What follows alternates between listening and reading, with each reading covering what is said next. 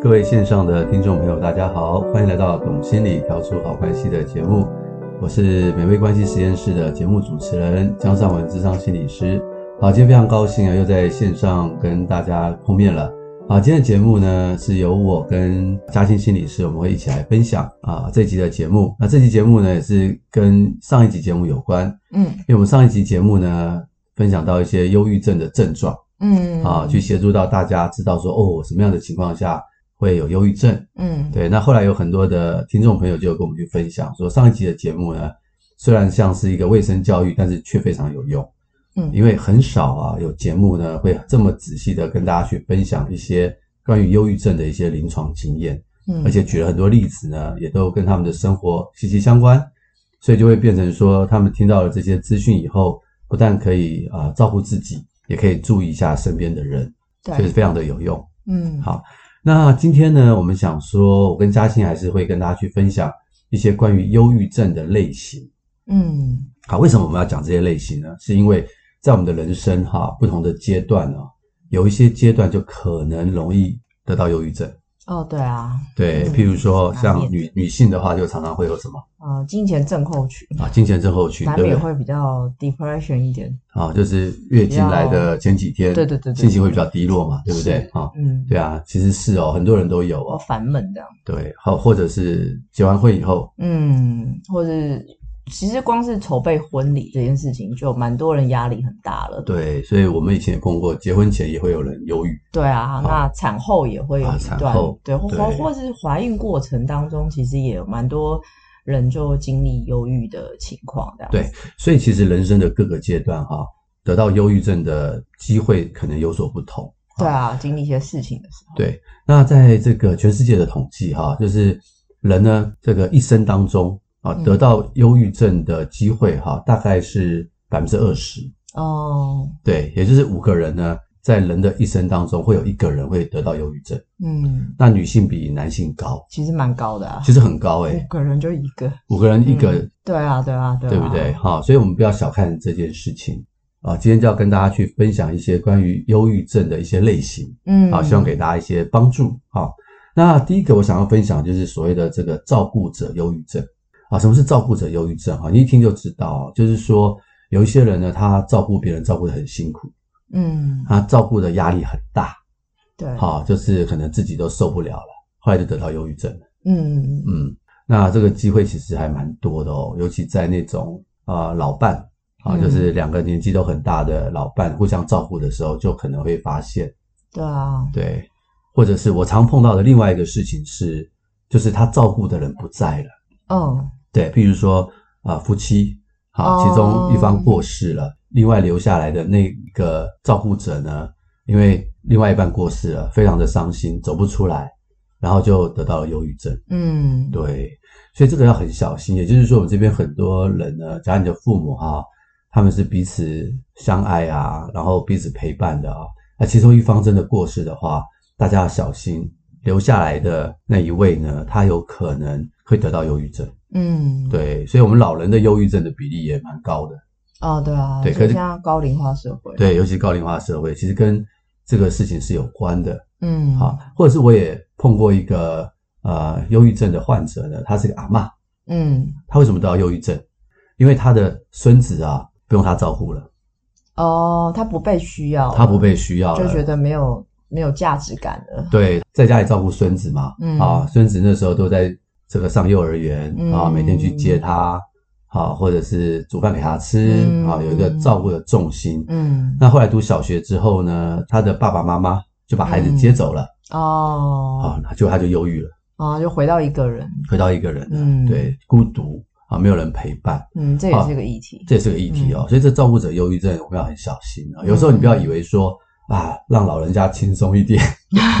好像会对他好一点。嗯老老老人家轻松一点是对老人的体力是比较好一点，嗯，可对他的心力未必是好一对啊是一件对啊好对事啊情。就是人健康来说，都还是需要有一种好像我被需要，或者是我有某种存在的价值跟意义感这样子。对，所以像我刚刚讲的例子哈，一下把孙子抽走了，嗯，阿嬷呢顿时重心，不知道要为何而忙的， 哎，不知为何而活， 对之类的。嗯他就忧郁症了。呃也会哦。所以，假如你要做这种事的话，你最好先找个代替品去代替你的孙 子，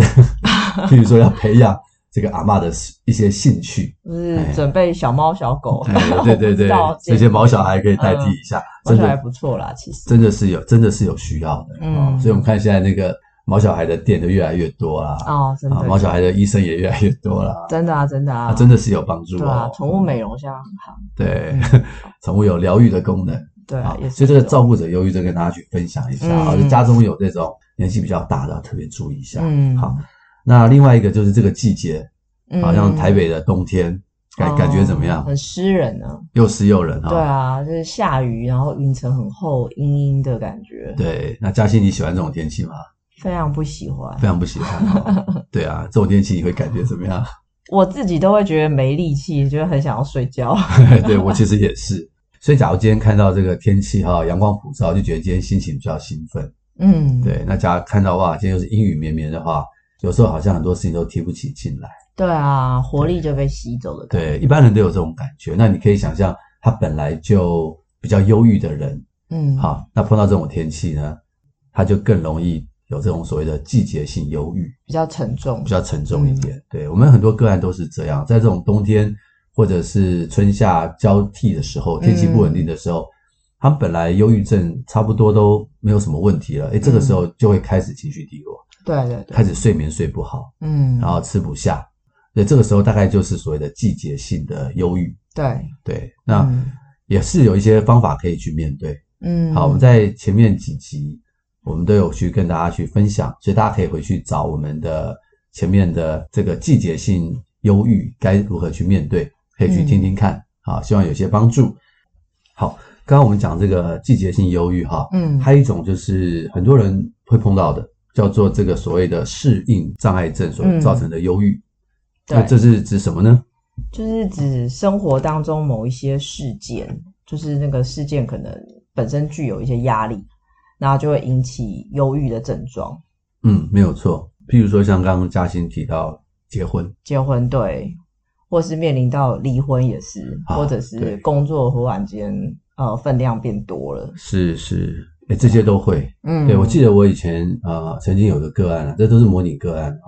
就是他是在一个类似广告设计的公司工作嗯啊，刚好要交一个很大的一个一个 project 嗯，啊，有这个 d a y l i g h t 日期一定要完成。嗯结果你知道吗？他来找我智商的原因，就是因为他觉得他已经有忧郁了，哦，那很好啊，很有 sense，他还不错，有 sense 对啊啊。，你知道他来找我之前，他们的工作是长什么样 子吗？就是应该几乎是要睡公司的地步了吧？哎，他还稍微好一点嗯啊。不过他是这样的，每天早上八点到公司嗯上班，上班到晚上十点钟嗯，才能离开公司，很超时的工作，非常恐怖啊。嗯然后离开公司回家以后呢，到十二点想睡觉睡不着，嗯，为什么？压力太大，对啊对啊，因为忙一整天的，，对，啊没有办法停下来，嗯可是又很累，可是又睡不着。对，然后早上七点又要起床，嗯，然后又一天的生活，真的很辛苦，啊很辛苦哦。然后他这样的工作哈、已经连续一个月，中间都没有任何的休息。嗯那后来呢，他就觉得自己已经不行了，嗯哎，跑来看心理师。嗯对我他来的时候哈、我跟他谈，我就发现，哎呀，他已经有我们说的那个所谓的一些忧郁的症状，嗯，我赶快请他去看精神科医师。对啊，这时候需要先药物缓解一下，对，，没有错。那他也很好，他就去听了这个建议，就去看身心科医生嗯啊，就赶快吃了一些助眠剂，让他有好的睡眠，嗯，要不然真的是很挑战。对要休息先调整，对嗯所以很多时候，我们可能要对自己有一些觉察，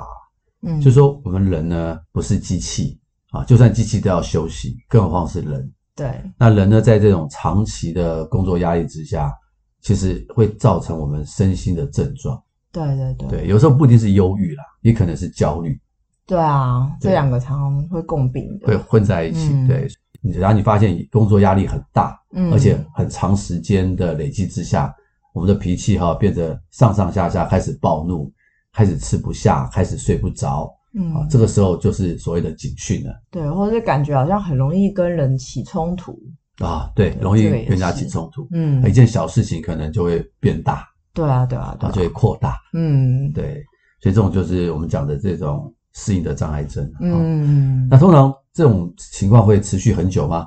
适应障碍症的话，对如果说这个压力源它如果已经呃消失的话，通常就会就会这个症状就会半年内就会改善。对对，没有错。换句话说，其实是压力源。嗯，对，也不是说说我要增加我的抗压性， 不断的对抗 它。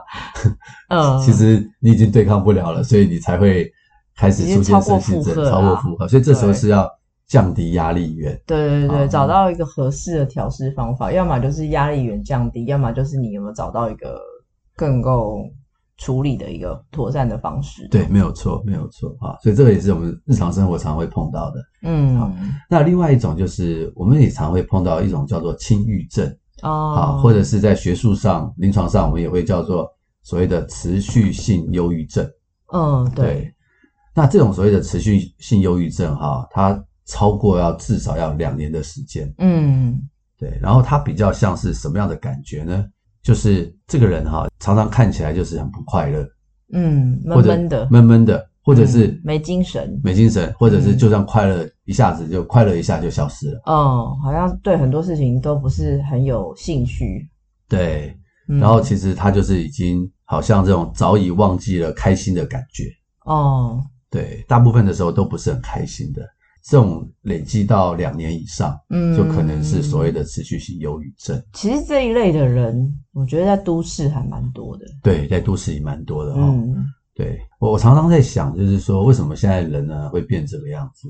可能真的是跟长期的压力是有关系的。对，啊，不够的休息啊，休息不够，嗯压力很大，好、嗯所以我们人真的真的很难快乐起来。对啊，对，就是我们说有种悠悠闷闷的感觉。嗯，对，压迫感，嗯，压迫感。那假如你有听上一集的节目，就会知道说忧郁症里面啊、的一些症状嗯啊。那其中有一种对未来没有盼望嗯啊，无无望感。嗯好，或者是对很多事情失去了兴趣。嗯对，假如你这两个症状哈，有其中的一个，然后再加上我们上次讲的一些其他的症状，里面有几个的话，不一定要很多，那大概就可能比较像是所谓的轻度忧郁了。对对对对，诶，在那个青少年的话，要多久？那一年啊其实就够了，一年就就是了哦。嗯所以成人两年，青少年只要一年。嗯，对不对？那嘉欣有没有听过青少年有一种说法叫做微笑忧郁？呃，有啊有啊，嗯就是有些孩子他们可能看起来表面是话不多，然后你可能会误会他是一个内向的小孩，然后他看到大人其实该有的礼貌他都是会微笑点头这样子，但是他平常就是感觉就是闷闷的，话不太多，你问他什么他也不太会表达自己的意见这样子，嗯，然后他看到老师会微笑，嗯，他会他会有礼貌性的回应对对对对对，啊，不至于不理你。对对对对，但是微笑完以后，他就转一转头，就是心情闷闷的。对社会化的行为还是会 有，对，这种叫微笑忧郁啊。嗯那很多老师会觉得把他当成是个内向的乖小孩，嗯，好，父母可能也是这么认为哦。对啊，如果不了解他在想什么的话，对，没有错。所以这个就是微笑忧郁嗯啊，它其实看起来不会很严重哦，可是它就是一嗯种我们讲的轻郁症，也是啊，对啊，嗯所以这个就要特别的注意一下。嗯对对对对对，青少年很容易会被忽略，这或样者子是青少年的那个脾气很冲，嗯脾气很冲，很爱生气，很爱生气，对，然后小事情就，或是说你讲他一两句，然后他就会火气很大，就是有一种不合比例的那种强度的那种情绪会会宣泄出来，或是说会表达，甚至可能有有种语言语很明显的语言攻击。对对，那其实也是，其实他就是有有忧郁的倾向这样子。对，没有错。所以大家不要以为忧郁啊都是心情不好，哎嗯因，为有些人忧郁是心情是生气的。是生气的，嗯对，它是一种愤怒的啊，对因为在青少年身上更为明显。嗯，那父母就会以为他是叛逆，对那他其实不是叛逆啊，叛逆是一种自我认同的问题，对。但他忧郁生气是一嗯种情绪的问题。对，因为叛逆其实稍微说明一下，叛逆其实是一种，就是他发展出他的一些价值观，然后他因为他有他的想法，他可能不见得完全认同，这是一种独立思考的表现。对对，对他不一，他不是一个病态的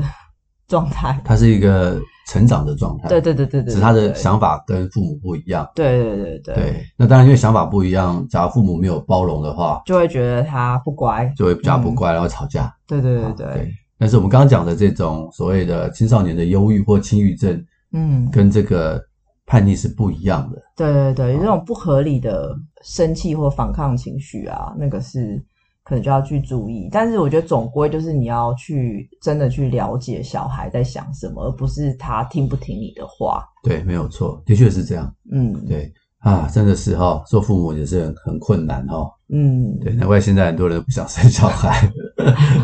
确实。真的了解自己都不容易了。对我，身为父母，既然我们有小孩的话，我们就要好好的爱他。嗯，对，因为你把他生出来了，他也是一个生命啊、嗯他不是是责任对呃我们要为他负责任嗯，那、我们要好好的爱他跟照顾他，嗯，对，好协助他能够长成他自己的样子，对，长成他自己的样子。好嗯，不容易。那我们刚刚有提到，呃，这个忧郁症的比例呢，就女性会比较多。嗯，对，那接下来可能想请嘉欣多分享一些关于女性，对，女的性忧郁症对女性的话，就是说，一般来讲在，很常在二十五岁到三十五岁之间，会有所谓的金钱症候群。统计来讲，大概有八成的女人都是很容易遇到所谓的金钱症候群。对那金钱症候群就是大概月经前一周是很明显，就会觉得说那时候比较容易觉得烦闷啊，然后心情就是没有办法正向起来，类似像这样的情形。那有说是有一些说法啦，就是说什么人比较容易金钱症候群，例如说像是有的说是饮食的部分常常就是高脂肪或者是高糖糖盐，就是口味吃比较重，然后它维生素的呃 B 六或者是钙镁摄取不足。那也有一种说法是说它本身血清素就是比较低落的，还有说另外一个说法是，本来其实长期就有忧郁症的情况的人，或是忧郁症啊、焦虑症啊这种情绪困扰的人，他们会在金钱就是月经快来的时候，那个金钱症候群的症状就会特别明显，这样子。嗯，嗯是啊，是啊。其实呃，我看过一篇报道哈、嗯有人对于你刚刚所说的这件事情抱持着怀疑，哦嗯， 他们认为这个是假的。嗯就是在二零二二年的时候，Apple 的公司，就是我们用的苹果电脑的公司，嗯他们针对他们的妇女哈、去做调查，嗯，对，就发现八成的妇女嗯，真的就是像嘉欣心理师所说的，在月经来来前来一前周的左右一周，嗯，真的会出现这些类似的忧郁的情况。对，那身边的人比较亲近的人，可能会觉得得到的感觉是，这个人怎么变得很容易生气？对嗯对，或者是很敏感，对，对，很容易心情不好，像动不动就会踩到他的雷。对，这时候怎么办？这时 候就是提醒他是不是算一算他的周期快到了。 哎，对，可能你要是身边的人大概知道啊，百分之七八十的女性会有这种嗯情况的话，或许这个时候就要抱着一种比较正向支持她的一个态度，对啊，对，嗯请她吃个好吃的巧克力或者是甜 点，让她稍微开心一下。对，其实不舒服会心情不好，这是很正常的事情。，对，没有错。好，那这个金钱症候群有些比较严重啊，嗯，好，那就可能会变成比较不是不舒服，而变成是忧郁的情况。对啊，对啊，对啊，就是他本身其实就有忧郁症的话，那本来其实常态就有忧郁症，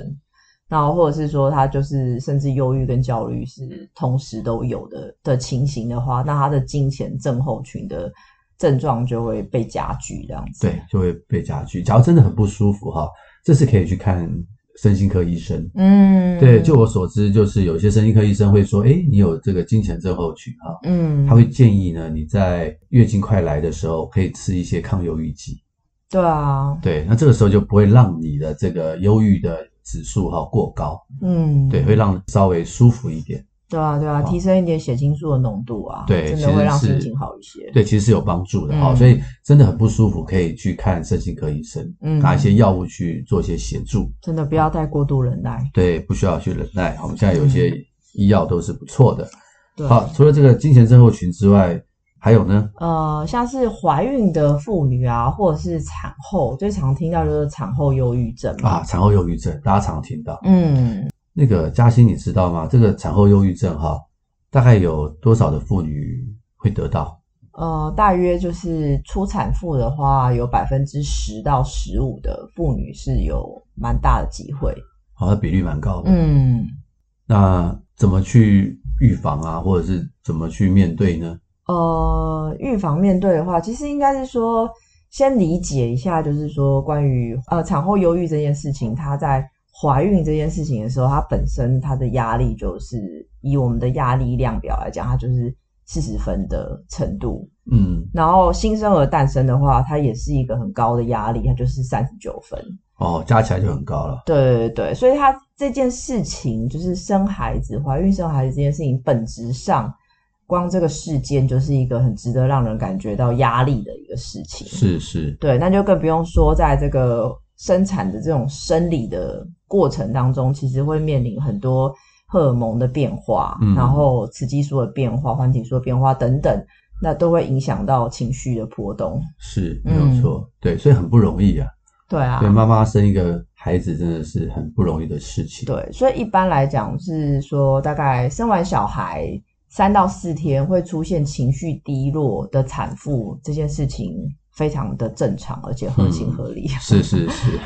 所以大家不要以为说你生完孩子，你好像应该很开心啊你你这个很开心啦、终于不用这个身上有那么重的 baby 啊，嗯哦，没有，并不是啊，责任才开始啊，对对对，对压力才开始。真的真的真的真的对很难去忽略这些事情本质上的压力啦。对我听过国外一个说法，就是刚啊、嘉欣说的，生完孩子之后会有一小段时间心情会不太好，嗯，在国外叫做 baby blue，嗯，嗯，对，嗯不真不是的 baby 是蓝色的，是因为生完 baby 之后自己的心情心情是有一点点 blue 会有 blue 点的。对对那要注意什么呢？就是说，假如哎你发现这个自己啊哈生完小孩，嗯或者是先生啊发现自己的太太生完小孩之后，哎开始闷闷不乐啊，嗯啊几天就过去了，那可能还好。对对对对。那那多久以后就要注意了？如果说这个情情形啊，就是说产后有两周到半年的时间，你都觉得自己有心情一直好不起来，然后觉得沉重感跟无望感，然后对很多事情都没有什么兴趣的话，那就是要小心是不是其实是有就是确定是忧郁症的症状这样子。呃，我们上一集有提到嘛，哈、嗯假如有这种类似的症状哈，在刚刚嘉欣呃老师说的这段时间里面，超过两周嗯，就要去注意要去看医生了，对啊，对啊，对啊，对，他就可能会进入所谓的忧郁症的情况。对对对对对，所以不要觉得说好像啊，因为带小孩，所以就觉得开心不起来很正常。但是其实带小孩应该是很累啦，但是他应该不是全面的都那么的让人觉得这么补录这样子对对对，没有错，所以我们还是要注意一下自己的身心状态。嗯那旁边的人也要特别注意一下。我对啊我，记得以前我们就常听过一些很悲伤的故事哈，就是这个妈妈有忧郁症，嗯然后呢就在家里照顾孩子，先生就出去上班嘛，哈、嗯然后呢就照顾孩子之后帮孩子洗澡，因嗯，为忧郁症有时候注意力不集中啊，会放空啊，哦，就洗澡水放一放，就不孩子注意还很时小间，嗯就知道孩子发生什么事嘛，就被淹死了，被淹死了，嗯这是真实案例哦。嗯，那这个妈妈当然之后会非常的自责啊，对啊对，因为她的忧郁症，真的，所以就是说有忧郁症要特别的注意啊，不要小看这件事情。对对对对对对，这是真的。对，没有错。那女性假如年纪再大一点的，呃，会有 女人是还会遇到，对，就是更年期的忧郁，更年 期，更年期的忧郁症，对真，的女真的人不容易啊，也是荷尔蒙的改变。嗯，听起来女人一生好忧郁哦。 是啊，是啊，所以所以真的是不容易。对，对，因为更年期的那个荷尔蒙的变化，就是也有一派说法是说，就是很像女人又经历了一次青春期的那个变化。是是啊对，青春期的过程就是一个转大人嘛，那很多的内在的一些状态，很多都会改变，然后情绪也会变得比较波动。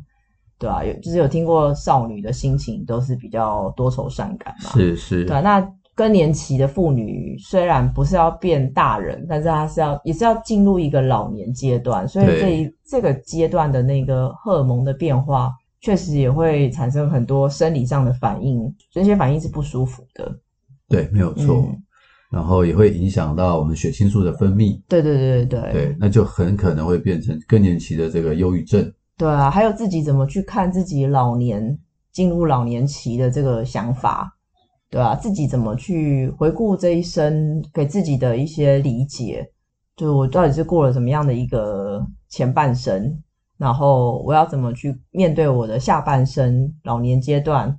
那这个这种想法的或是意义上的赋予这一块没有办法，嗯，得到一个好的调试的话，也许就是蛮有机会也会进入一个忧郁的状态这样子。对，没有错。好，就是说，不管是那个金钱症候群啦，嗯啊，或者是产后忧郁，或者是更年期的忧郁，哈，是什么东西可以预防吗？吃什么东西哦？老师觉得吃什么东西？嘿，一般来说，我们都会建议就是要吃地中海型的食物。哦，对，假如你吃一些什么高油、高盐啊、嗯那这高都是脂肪，这其实对身体本身就有伤害。对，虽然吃的当下很美味， 嗯 对对对，但之后累积的伤害是很大的。嗯，呃，我们前几期节目啊，就有提到说，怎么样吃一些食物哈、可以对抗忧郁。嗯，对，我也欢迎大家可以回去找一找去收听。嗯，对我其实就有一个案例啊也是非常好的案例哦，嗯它是它是个成功的案例。嗯他的本身呢有忧郁症，嗯哼，对，然后很喜欢吃麦当劳，哦，对，就是我们说的那种高热量的食物。哎，我这边不是要说麦当劳不好，我只是说是高热量的食物。举例的对举例，对对对，不要误会哈。嗯然后后来我跟他讲说哈，因为他也要减重，嗯，对我说不如这样吧，你呀、就答应我一件事情，这个每一天啊回去喝一杯优酪乳，哦对，然后你喝一杯优酪乳，然后你看看有什么不一样。哦，然后他两个礼拜来找我，嗯他说：“心理师，我现在不想吃麦当劳了。嗯”他说：“很奇怪，我以前很喜欢吃，我喝了两个礼拜优酪乳以后，我看到这些食物，我会觉得有点恶心的感觉。这么神奇，对，这么神奇，你知道为什么吗？怎么说？因为我们前几集的节目有提到饮食哈，嗯，会影响我们的大脑。嗯，假如我们去吃一些好菌呢，就是一些益生菌，就是优酪乳的话，嗯，嗯，这些好菌呢，会让我们呢不想去吃那些垃圾食物。哦，因为我们身体里面的坏菌会影响我们的脑呢去吃垃圾食物，哦，但好菌会让你吃健康的食物。我觉得合理，对，嗯的确是这样。嗯，然后我就说哇，真的很神奇，你真的谢谢你跟我讲。嗯我说你要继续喝，嗯，后来他就继续喝啊，喝了两个月以后，他现在几乎不吃麦当劳了，很好啊，而且他减重减了五公斤，蛮好的，对，嗯，是很健康的。嗯，我就鼓励他要吃所谓的地中海型食物。哦，，对，所以这个地中海型食物是非常好的抗忧郁的食物，有啦，这个研究有说地中海型食物对抗忧郁，没有对，错。嗯，所以我觉得啊、特别是女性朋友，其实男性也是啦。嗯为了抗忧郁、保健康，其实我们吃地中海型的食物是很重要的一件事情。。嗯好，除此之外还有什么好方法呢？呃，运动，运运动，动我觉得算是一个需要这一生都好好养成的好习惯。对，没有错，嗯，运动它有很多好处嘛。哦，嗯，最重要的是以前人的运动都会晒太阳。哦，对啊，对古代的人哈，你比较少听到忧郁症，嗯因为，跟他们运动和晒太阳其实很有关 系。他们比较没有防晒，对，没有防晒的观 念，他们也不需要了。啊，所以呃，运动很重要。那我们现在人很忙哈、嗯怎么办呢？没有时间运动，你有什么建议吗？我个人的话会去健身房，但是其实看 YouTube 也有蛮多那种什么八分钟塔巴塔吧，好像啊，是是是是，这种核心的那种运动，对。对啊，肌核心肌群啊，可能八分钟、六分钟都有，对啊，然后在家里做嘛，对啊，对啊，对啊，就是你只要有个空间，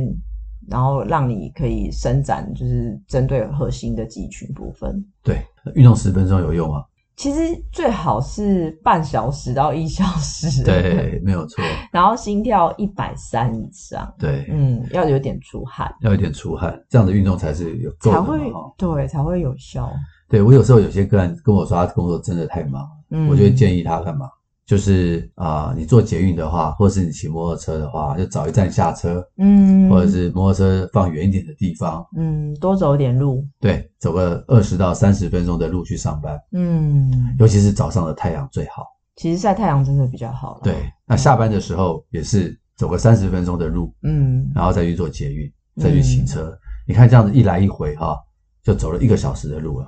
嗯，这也是一种运动，对啊，对不对？对啊，对啊，对啊，对只是真的要运动，对，我觉得真的是这样，我自己就常常在做这样的事情，嗯我会觉得这样子走走路哈，看看身边的人事实地物啊，嗯对，，心情会好一些。是一种大脑保健的做对，法没，有错。嗯所以我真的鼓励大家去抗忧郁，就是能够做这样的运动。好嗯，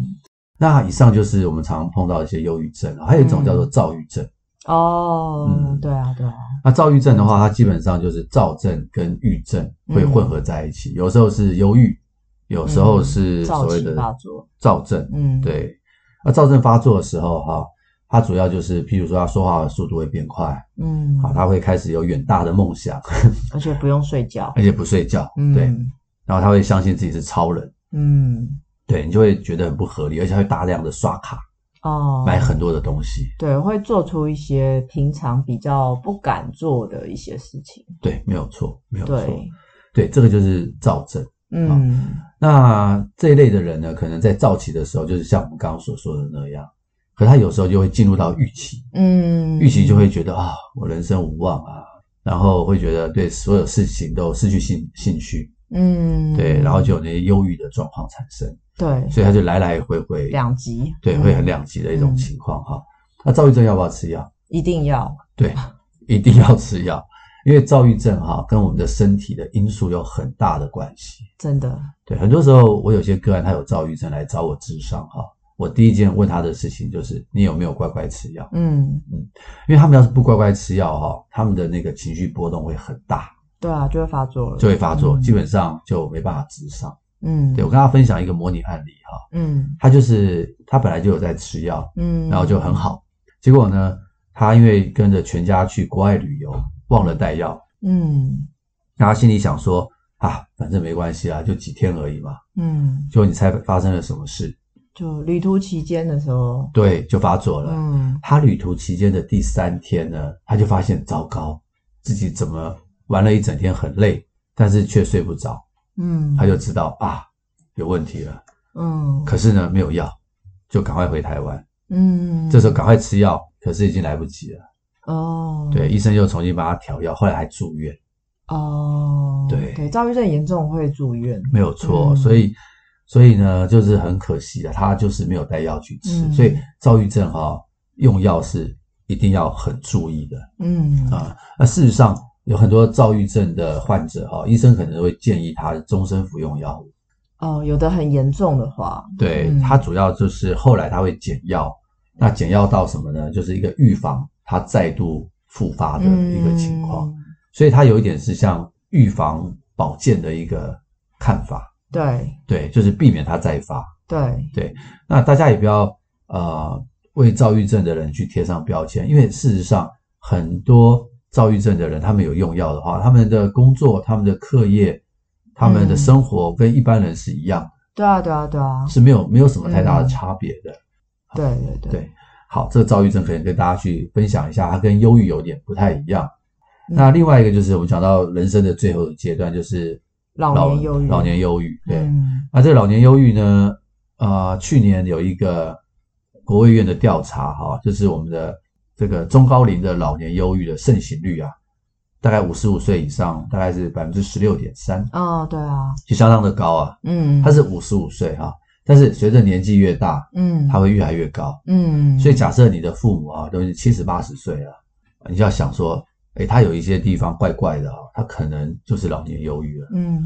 老年忧郁症哈、通常会用哪一种方式来抱怨？呃，老年人嫌东嫌西吗？呃，不是嫌东嫌西，很多人都很容易嫌东嫌西， 他们会说忘东忘西吗？啊，那个可能像是失智，嗯，对，会攻击、批评、指责，哎，很多老年人没生病也会这样做，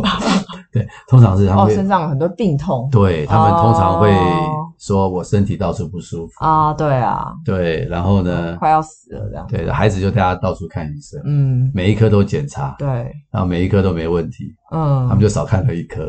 身心科，对，然后去对看神经科啊，医生说这个忧郁症了、对，然后就给他开抗忧郁剂。啊嗯、嗯哼，他一吃之后身体都不痛了。对，血清素浓度提升之后就，身体的痛病痛就减轻很多。嗯对，因为在老人身上，他们就会用不舒服的方式来抱怨、表达嗯来表达他他们这种忧郁症的症状哈、跟一般年轻人或青年人不太一样，嗯，哎，所以大家会误以为呢他是身体不舒服，其实是老人忧郁症。嗯，对，所以大家可以特别留意一下。对，但老年人去做健康检查也是应该的啦。万一他是真的身体不舒服，对对对，大家家也不要忽略对啊，只是说你做了一圈检查以后，你发现还是这样的话，那就可能是 mental 的事情。对，就可能是老人忧郁症嗯啊，要注意一下。那有时候老人忧郁症跟失智症会混在一起，嗯，对，你会以为他是失智症，其实他是老人忧郁症，嗯，好，所以这个都要去做一些详细的检查。对好对对，，那我会觉得你去给身心科的医生去做一些判断，他们就会很快的可以判断得出来。对，好，那以上就是我们讲说人生各个阶段哈、可能会碰到一些忧郁的情况。嗯，那假如碰到的话该怎么办呢？也就是说，忧郁症最需要旁边的人陪伴嘛。对啊，支持的力量，支持的力量。嗯那陪伴的人要注意什么呢？ 陪伴的人哦，嗯要注意什么？就是有些话可能不适 合说，嘿嘿嘿譬如说哪些话绝对不适合说的？说我相信你一定会很快的就好起来了，哎，这句话不是很正向吗？为什么不行说呢？因为很快的就好起来，这个感觉会给真的有忧郁症困扰的人会觉得压力很大，因为觉得好像我必须要在你的期许之下。因为你关心我、在意我，那我就有压力，我要赶快好起来给你看。对，没有错。嗯、其实他要了解哦，忧郁症的人他自己想不想好，非常想，他可能比你想象中的还想要回到一个正常的状况，对啊，只是他好不起来。对啊，对，只是他好不起来，因为忧郁症我们讲过，它有一个一定的病程，嗯，跟我们的感冒啊不一样。嗯，通常经过半年、一年，看起来都是很正常的。嗯，所以忧郁症的人，他其实很想好，可是他却好不起来。对，然后你又跟他讲说，我相信你很快就可以好起来的，嗯，哦，他压力会更大。那除了刚刚那句话以外，还有什么话是不能说的呢？呃，你看开一点啊，事情没有你想这么严重啊，其实你想太多了啦，对，看开一点。嗯记得上一集的节目，我们提到忧郁症有一个症状，就叫反刍嘛。嗯对，这反刍他不是故意的，嗯，他是没办法，他就会一直把过去的事情啊，不断的去问为什么。对负面的，负面的只是他觉得很困惑的，困扰他心情的一些想法，对他会有这个症状，会一直去一直去反刍去，对，所以他不是故意的，想走不出来，对他就是没办法。对，好，还有什么话不能说呢？还有什么话？换个角度想，嗯其实没有这么困难。没有这么困难。嗯，对，，这这个都是很风凉话，很风凉话的一种感觉，所以最好就是怎么样？最好是倾听。 哎，就是听什么都不要说啊，对，如果你不知道要说什么的话，就什么都别说。对，表达一些同理性的支持，因为其实忧郁症的朋友，他会跟你倾诉他的压力困扰，他其实也是很鼓足了努那个勇气，因为他会很担心听到你说像刚刚说的那些话，那他说这些，让你知道，其实他很需要得到一种，就是哦，原来你可以理解我的痛苦，是没有错。对，所以真的不晓得说什么，就说啊，我可以理解你的辛苦嗯，，啊，你真的辛苦了嗯，啊，千万不要跟他说，我相信你很快就会好嗯，啊，然后不要再想这些，想开一点，想这些都没有什么用处。嗯对，真的耶，或者是跟他说，你想这些也没用，不要想那么多，对，这些都那就是是更不好的一些话，就是一个支持他的一个态度。嗯，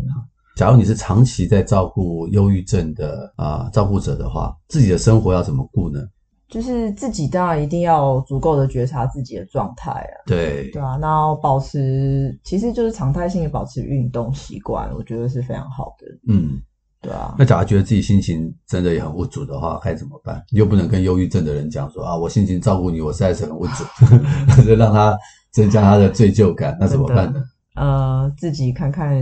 看看自己的情形有没有需要，比如说找心理师谈谈啊，对，之类或者是的找身边的朋友，对啊倾倾诉诉一一下也对可以啊，就是要宣泄一下自己的压力跟情绪对。啊，其实都是需要同理性的支持啊，对，就是分享自己的感觉对啊，跟情绪，可以给身边的人。嗯，对，那另外一个就是有一些人会觉得啊，他不好，这忧郁症的人不好都是我的错。你觉得这种想法好吗？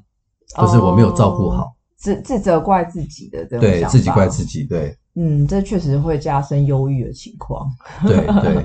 对，因为忧郁症有一个很大的一个议题，就是觉得讨厌自己啊。对，没有错。所以呢，今天假设你是个照顾者的话，哈，你千万不要自责你自己，嗯，自我否定，自我否定，嗯因为忧郁症能够好哈，当然旁边人的陪伴是很重要的，嗯，可是它就是需要一定的时间。对，要有耐心。对，那事实上有一些忧郁症呢，它不是我们很典型的忧郁症，嗯，对，它可能不只是心理有需要，身体可能有很大的一些状况，对啊，它也不是你在旁边陪伴它，它就会好。嗯，对，所以我很想鼓励这些照顾忧郁症的人呢，就是你也不要太自责，说因为你没有照顾好，所以他就不断的忧郁。嗯，好那另外一个忧郁症的人呢，他其实很需要运动，对但他们通常都没有能量，也没有能力去运动。对，所以陪伴者可以做什么呢？带他出去走走，对，一定要带他他出去走对，走。晒太阳。对，嗯，可能刚开始会很辛苦，嗯，可能他出去一下子就想回家了。对，或者是出门前就一直抗拒。对，嗯但是我们就好言相劝，用尽各种不同的方式，嗯，啊，就是把他带出去。对，一次两次以后，你就会发现整个情况就会好转。嗯，对，那其实这对忧郁症的人呢，是一个很大的一个帮助。确实正向的行为会协助改善忧郁的症状啊，对，嗯没有错，但是可能不会像你所想象的那么么简快。单。对对，嗯，好那另外一个想鼓励啊、呃照顾者就是说，照顾身边忧郁症的人不是你生活的全部，嗯，也就是说，我们还是要找到自己一个适合的作息。对，照顾自己很重要。对，嗯，对，照顾他人的也要能够照顾自己。对啊，对，要不然嗯自己也会深陷在这个漩涡当中。平衡很重要。 平衡很重要。嗯对，然后另外一个就是，忧郁症的人大部分的时候都是散发出负向的情绪，对，对对对嘛，他是正向情绪他就好了嘛。很低气压。对，嗯那我们能不能接受负向的情绪呢？呃，我们是可以接受，但是自己要衡量自己的那个状态，所以自我觉察永远都是非常重要的。对，就是说，假设呃，忧郁症的人呢，他们会传递出一种负向的能量或负向的情绪来的时候，我们要知道这是很正常的。嗯，也就是说，我们不要觉得说啊，他怎么又负向了嗯啊，他是忧郁症，所以他是负向的情绪，对，能够去接纳跟理解他。如此的话，也不会嗯让自己的心理的压力会变得更大。对，这是心理师工作的常 态。对对 对，那照顾者也要有这样的一个调试。嗯，好，好，那今天就非常开心呢，可以跟大家去分享呃如何去照顾忧郁症的患者，嗯，好，以及以及我们可能会有哪一些这种忧郁症的一些类型啊，嗯，在不同的人生阶段啊，那希望这样的分享呢，也可以协助到大家能够去辨识忧郁症，嗯以，及能知道能够怎么样去照顾这些人啊，也能够嗯好好的照顾自己。那嘉欣有没有话想跟大家去说？呃，我觉得呃，最简单的一件事情，可能也是很困难的一件事情，就是永远我都是鼓励大家要强迫自己有一个运动的习惯啊。